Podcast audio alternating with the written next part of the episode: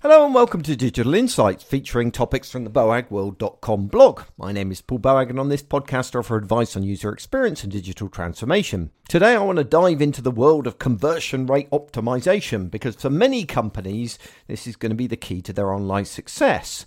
And in this podcast, I want to give you a how to guide to take you through the process of maximizing the effectiveness of your website to convert. Many organisations are dissatisfied with the effectiveness of their website, and so they try and improve things through a cycle of periodic redesigns, but this approach rarely works. Instead, companies need to instigate a program of ongoing conversion rate optimization designed to improve the performance of key metrics over time incrementally. In this podcast, I want to introduce you to the process of conversion rate optimization and set you on a path to improving the effectiveness of your website over the long term. That journey will include deciding what metrics you are going to seek to improve, discovering why people aren't converting, finding solutions that will improve conversion, and then testing and optimizing those solutions.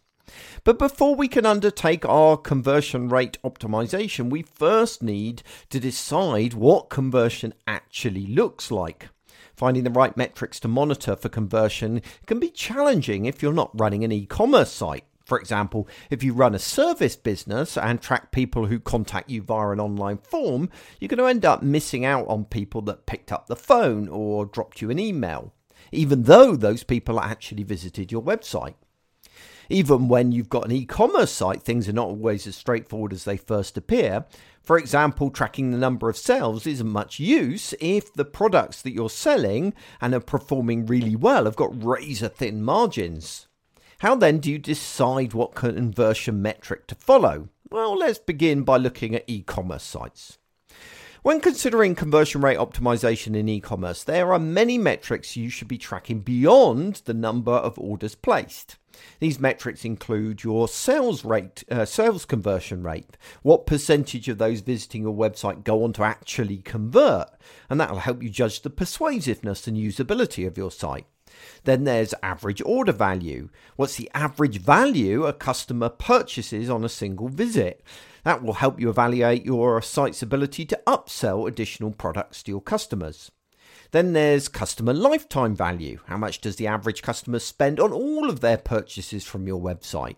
Their satisfaction with previous purchases will influence this metric, and it's worth paying attention to because repeat orders are more cost effective and often have a lower cost of sale. Then there's revenue by traffic. Which of your sources that drive traffic to your site generate the most return? For example, does the revenue generated from pay per click justify the amount that you spend on it? And then finally, there's customer acquisition costs. How much does it cost to win your average uh, sale? Raising your conversion rate is not enough if the cost of winning your sale is too high. So, for an e commerce site, this is all relatively straightforward. You want to focus on increasing conversion of high profit products using traffic obtained through low cost of acquisition channels. But things are more complicated when it comes to non transactional sites. However, not all non e commerce sites are going to struggle to identify key performance indicators. For example, I work with a lot of charities where donations are a crucial metric that you need to track. However, even here, there are nuances that do make things a little bit more complicated than they first appear. For example, monthly donations are more valuable to a charity than one off gifts, while legacy donations are more valuable still. That said, for most non e commerce sites, knowing what to monitor can be a tricky exercise and one that is impossible to make watertight, if I'm honest. But that doesn't make conversion rate optimization impossible for these sites. Tracking actions like contact form submissions, downloads, or new newsletter signups are not going to give you a complete uh, picture of a site's effectiveness. However, generally speaking, tracking something is better than tra- tracking nothing at all. The key is to ensure that you don't fixate completely on these metrics, but recognize that they're only a part of assessing your site. So, what metrics can you track as a non e commerce site? Contact form submissions are an easy starting point, but you might want to have a dedicated phone number and email address on your website in case that people decide to contact you via those means, and then you can tie them back to the website itself. That way, you're always going to know that the call or email originated on the site, and so you can judge how well the site's doing. That works well for tracking leads, but it's not the only role that a website fulfills for a non e commerce site. Your site also it might exist to improve brand reputation or customer support. How do you track these things? Often it takes a little imagination to identify metrics you can track, but it is possible even though those metrics won't be perfect. For example, if your site exists to support customers, then you might want to track the rate at which customers get in touch with other channels, such as the phone. If people are using the phone less, then it probably means that the site is working well. You can, of course, survey users, and that works particularly well for knowledge bases on a customer support site. You can ask, Did this page answer your question? and it'll give you a indi- uh, good indication of the site's effectiveness. For sites that exist to improve brand perception, you can monitor the tone of social media mentions or the number of times users share website content. You can also track newsletter signups, as this is a good gauge of the value people see in your site. In short, it takes a little imagination, but it is possible to find valuable metrics to tra- track even if they're not perfect. An excellent place to start is your company strategy. Most companies have one and they tend to be full of a lot of lofty goals but lack detail. Take those lofty goals and apply them to your website. For example, a company goal to increase revenue may translate into generating more leads on your website.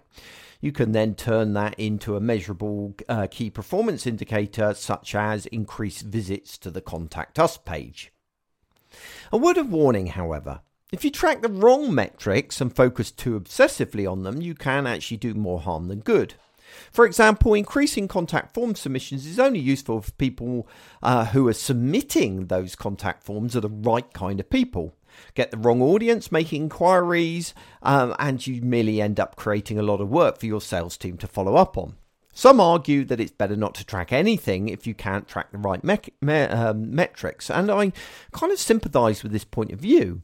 However, this often leads to a website and digital strategy that's directionless and left to the whims of internal politics and vanity projects. So it's better, in my opinion, to track something. That's why I recommend picking the best metric you can, but never forget the limitations. Be willing to revise the metric if it's not working for you, uh, or if it's sending the website in the wrong direction.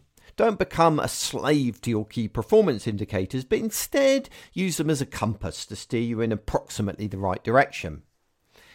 That is because once you have your metrics, you know you will know what users want to do. And at that point you can start to look at users who aren't doing that particular thing and work out why. Conversion rate optimization starts with a simple question. Why are people not converting? Finding the answer, however, is not straightforward and requires a combination of a systematic methodology and, to be honest, good instincts. That said, the following four steps are a good starting point. Steps that begin by asking yourself where the users are coming from. One possible reason for poor conversion is that some of the users coming to your website are just not the right kind of people. They might be looking for something other than what you offer or have different expectations of factors such as price. It's easy when assessing channels and campaigns to focus too heavily on the number of visitors who are dri- uh, you're driving to your site without really considering the quality of those visitors. Conversion optimization, on the other hand, cares about quality, not quantity. In order to avoid this, it's worth looking at the conversion rates based on your referring channel. Um, for example, uh, users that you receive via search engines, referring websites, pay per click advertising, social media, banner advertising, or email marketing. Some of those channels may well be performing particularly poorly because the users aren't a good match for it. In fact, even within those broad categories, you may find fluctuations in conversion rate. For example, users arriving from one referring site um, may be considerably more uh, less more likely to convert than another, while alternatively one pay per click campaign might be working better than another. Imagine, for example, that you run a web design agency specializing in enterprise level websites. If one of your pay per click campaigns doesn't mention price, it might drive a lot of users, but those users will be expecting to get a website for maybe a few hundred dollars. An audience like that is extremely unlikely to convert and so lowers your overall conversion rate. If you can identify and drop these poorly performing channels or campaigns, you'll see an increase in your overall conversion rate, and that will also enable you to invest more heavily in the successful alternatives. If you don't find any particular weak channels or campaigns, then the problem may well lie with your website itself. So, step two in conversion rate optimization is to look carefully at the journey users travel through on your website. If the conversion process involves multiple steps, such as a checkout process, first look at any points within the process where users give up and abandon the site. If users seem to express an interest by starting the process and then quit it, it almost certainly means that there's a problem somewhere. You merely need to identify which points the user leaves.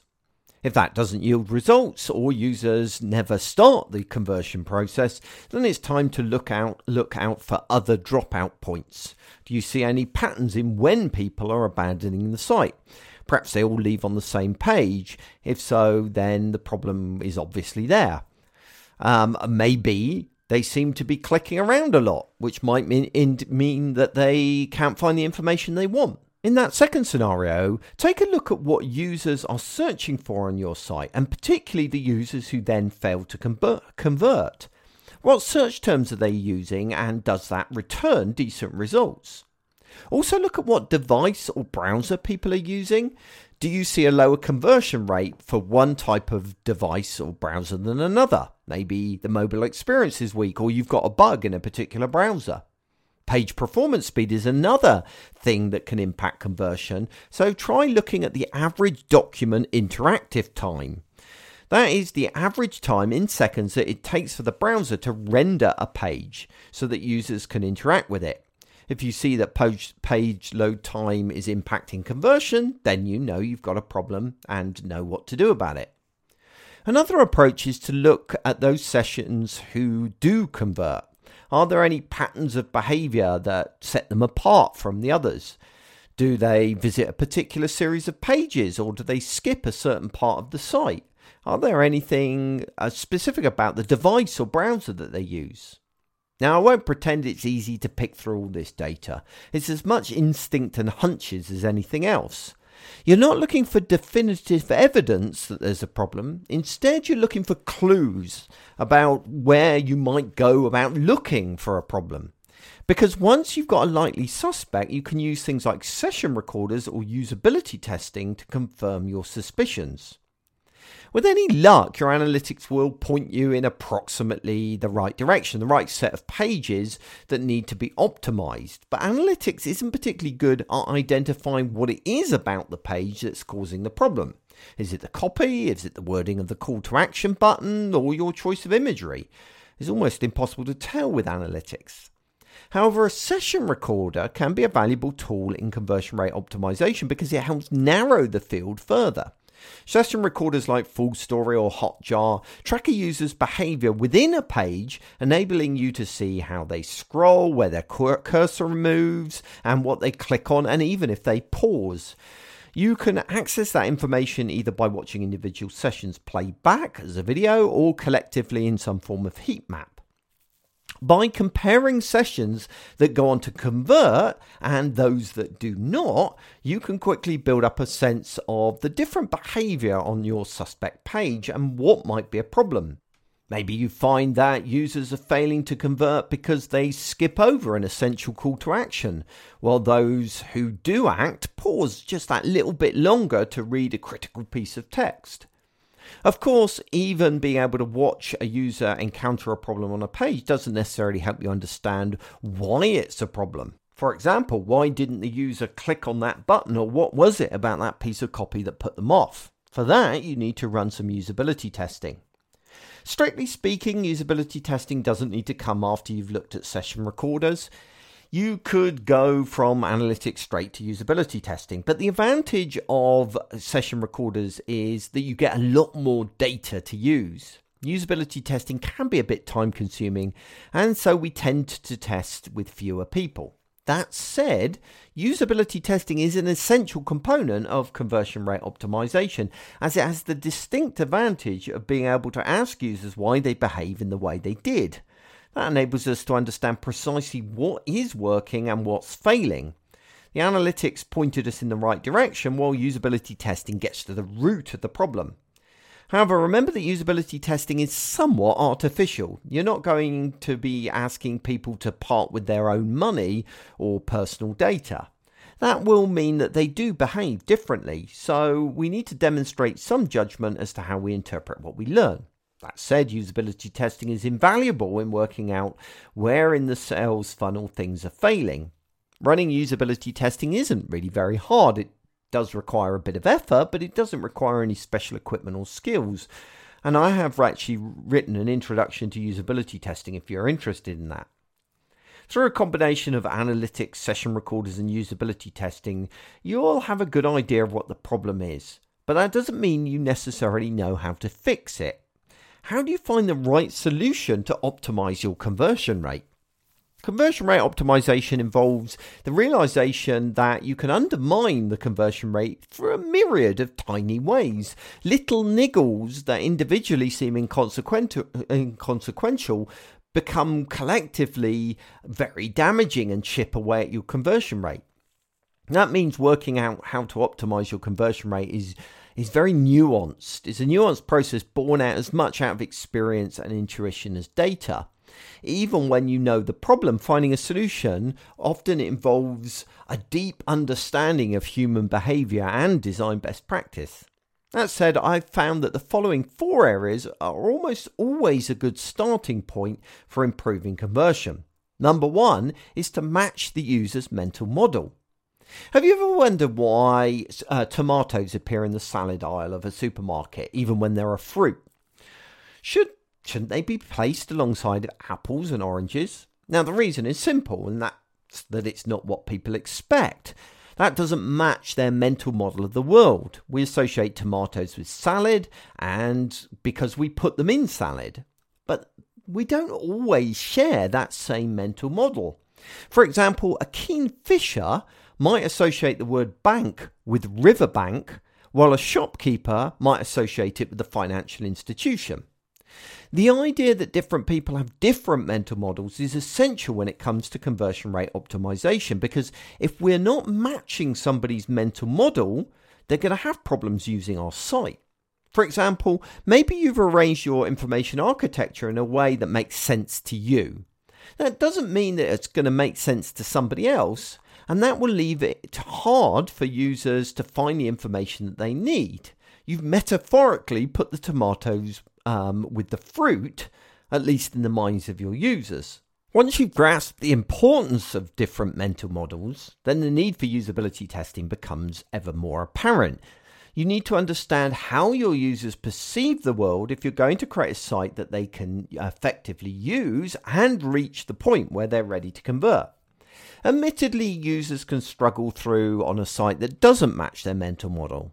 However, it will reduce your conversion rate because it will increase their cognitive load, and that is the second point. We need to reduce cognitive load. In my experience, the number one reason for poor conversion rates is that a website makes people think too much. That is known as cognitive load and has become a significant problem in our digital world as users are bombarded with vast amounts of information they're expected to process.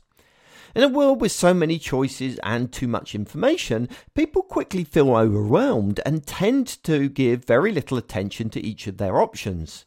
If your site isn't simple or requires them to think too much, then users typically move on to the next. How then do you create a sense of cognitive ease if it's so important for conversion rate optimization? Well, there's four areas that we can focus on. First, you can create a consistent, familiar experience. People feel more at ease with activities with which they're familiar. If your site meets their expectations and behaves in a way that they have seen other websites work, then they're going to be more at ease. That also means your website has to be consistent with itself as well. Be sure to keep naming, navigation, and layout consistent. Failing to do so increases cognitive load and reduces conversion. The second area to consider is related to the first. If you want to reduce cognitive load, you need to ensure users are properly primed for the experience. Now, priming is a psychological term for our tendency to behave differently if we have certain mental associations. For example, people are more likely to buy French wine over German wine in a supermarket if French music is playing in the background. They've been primed to buy French wine. If we understand this tendency, we can subconsciously prepare users for what they need to do. Alternatively, the wrong prime can lead to the wrong conclusion and increase cognitive load. For example, if the imagery of the people on your website don't look like the user in terms of gender or ethnicity, you're priming people to think that your offering isn't really for them, it's for other people.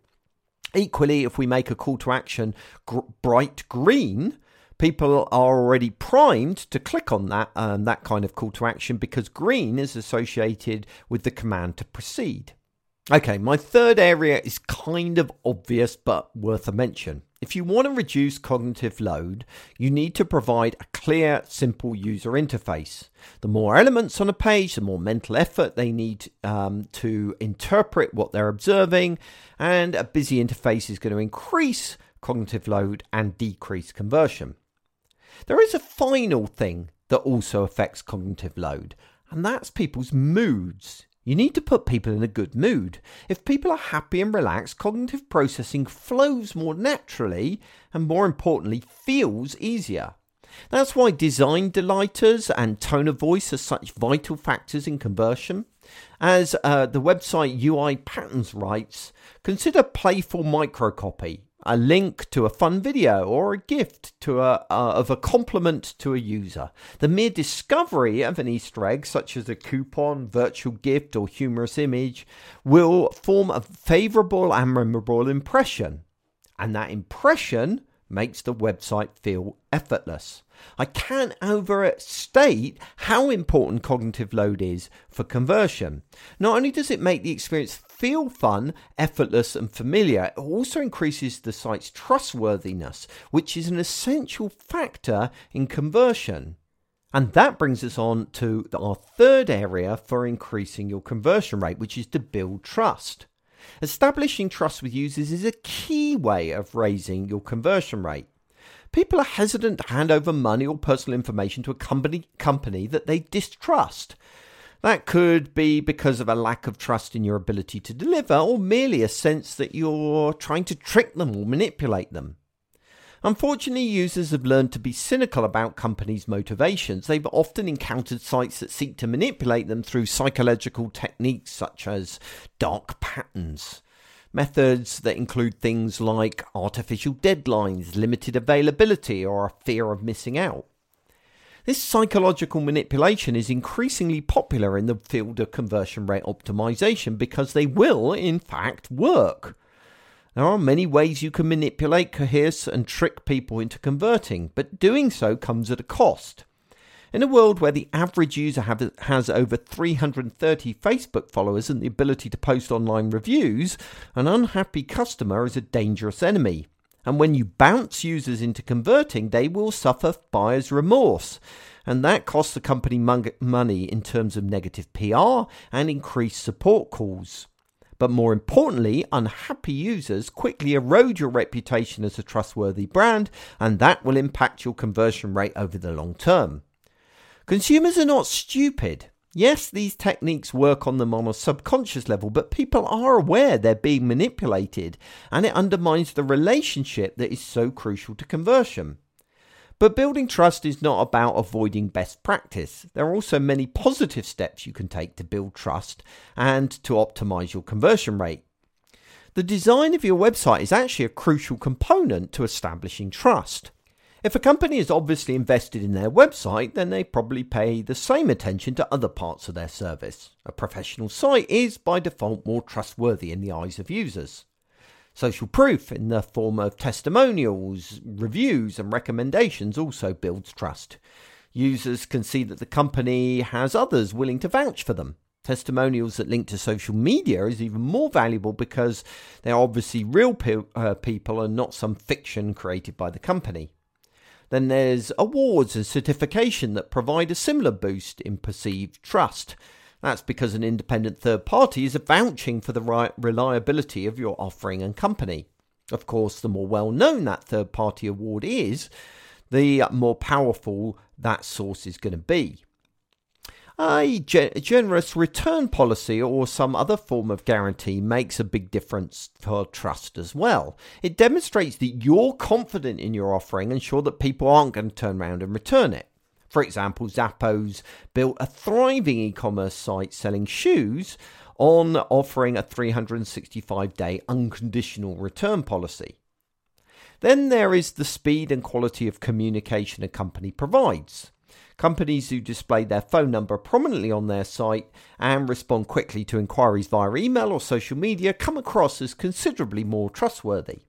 Finally, providing information about your company itself that makes a big difference to perceived trust. About Us sections, case studies, and even companies' postal addresses all make it clear that you're a reputable company and not some online scam. If you care about conversion rate optimization, you need to care about establishing trust between the user and yourself. Companies who are considered honest, transparent, and communicative enjoy a higher conversion rate over the long term. But trust is meaningless if you appear insensitive to users' needs and fixate on your own agenda. That's why it's important to address users' questions, and that is why it's my last way of improving conversion rates.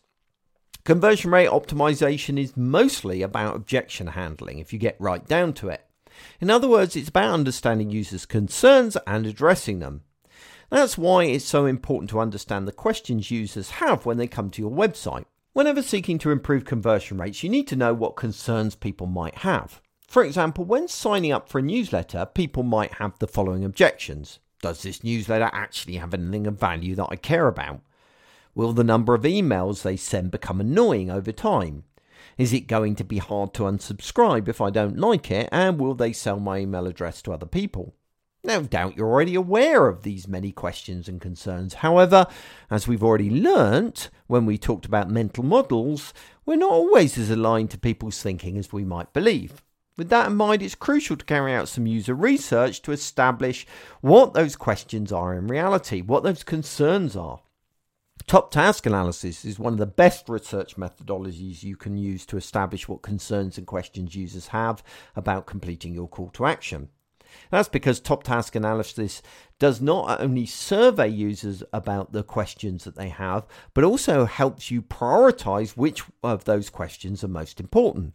The prioritization of user questions is crucial because, as we've already established, it's easy to overwhelm people. When users are forced to wade through vast amounts of secondary questions to find the answer that they're looking for, they're considerably more likely to give up.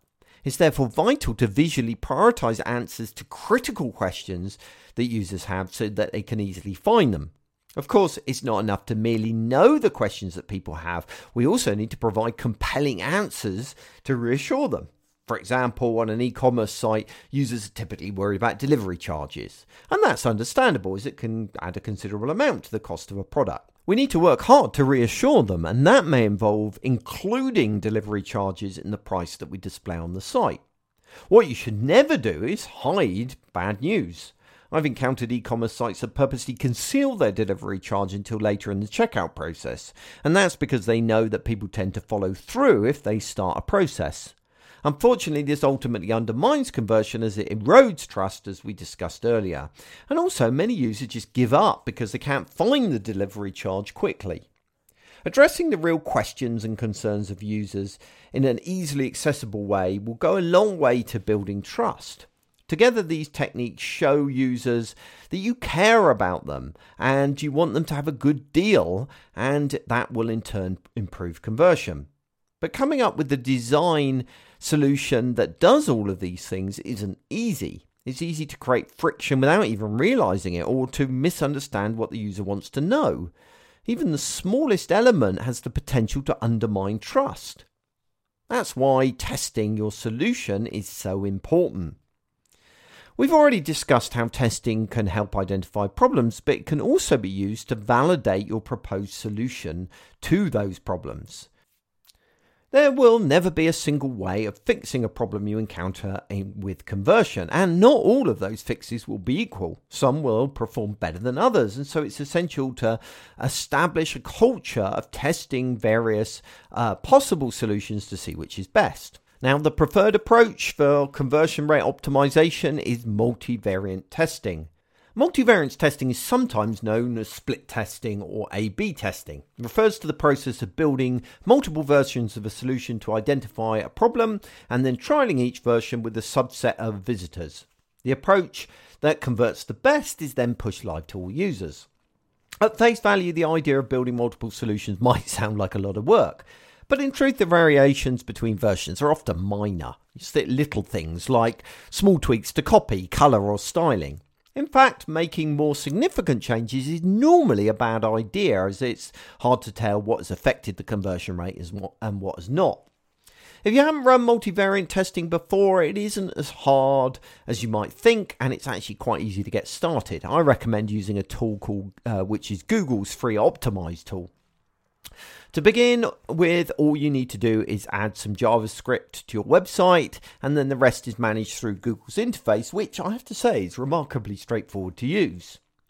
That said, mastering the art of multivariate testing itself is much harder, and it can become frustrating, especially if your website has got lower levels of traffic. And that's because um, it's hard to get enough conversions to prove definitively that one variation works better than another. You can mitigate this problem by limiting the number of variations you test, but that's not particularly desirable as more conver- uh, variations tends to lead to a winner that exhibits a higher level of conversion. That said, what you choose to test can help on lower traffic websites. A good rule of thumb is to only test changes that have an immediate and direct impact on conversion. For example, the text on a call to action button is a good thing to test. That will have a much more visible effect on results than testing something more nuanced like headline styling. Also, think hard about the metrics you want to increase when you run a test. Try to pick a metric that relates very closely to the element that you're editing. Imagine, for example, that you're testing variations of your add to cart button. In this case, you want to measure the number of clicks on the button, not the number of final orders placed. Another thing you can do if you've got lower traffic website is to test metrics that are not necessarily directly related to conversion as only a fraction of your site users go on to convert. Instead, you can use metrics that influence conversion but happen a lot more often.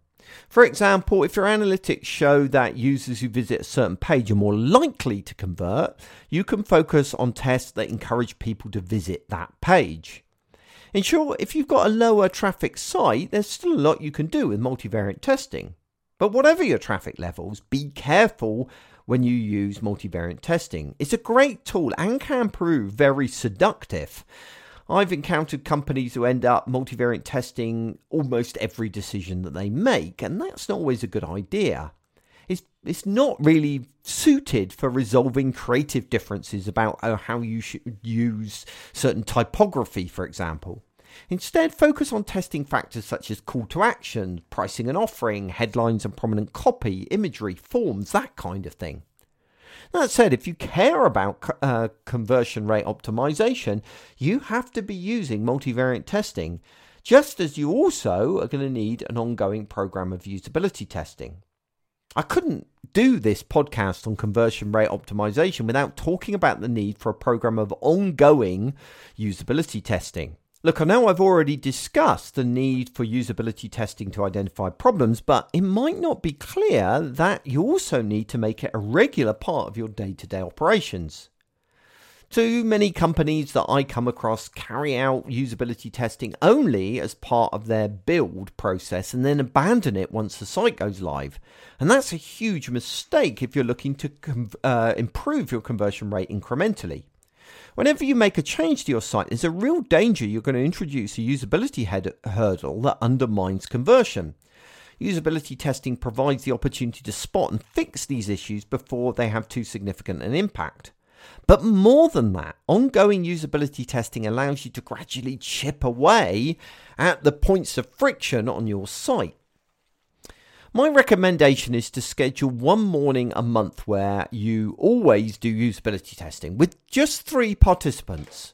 By only testing with three people, you keep it lightweight and ensure you can fit it all into a morning.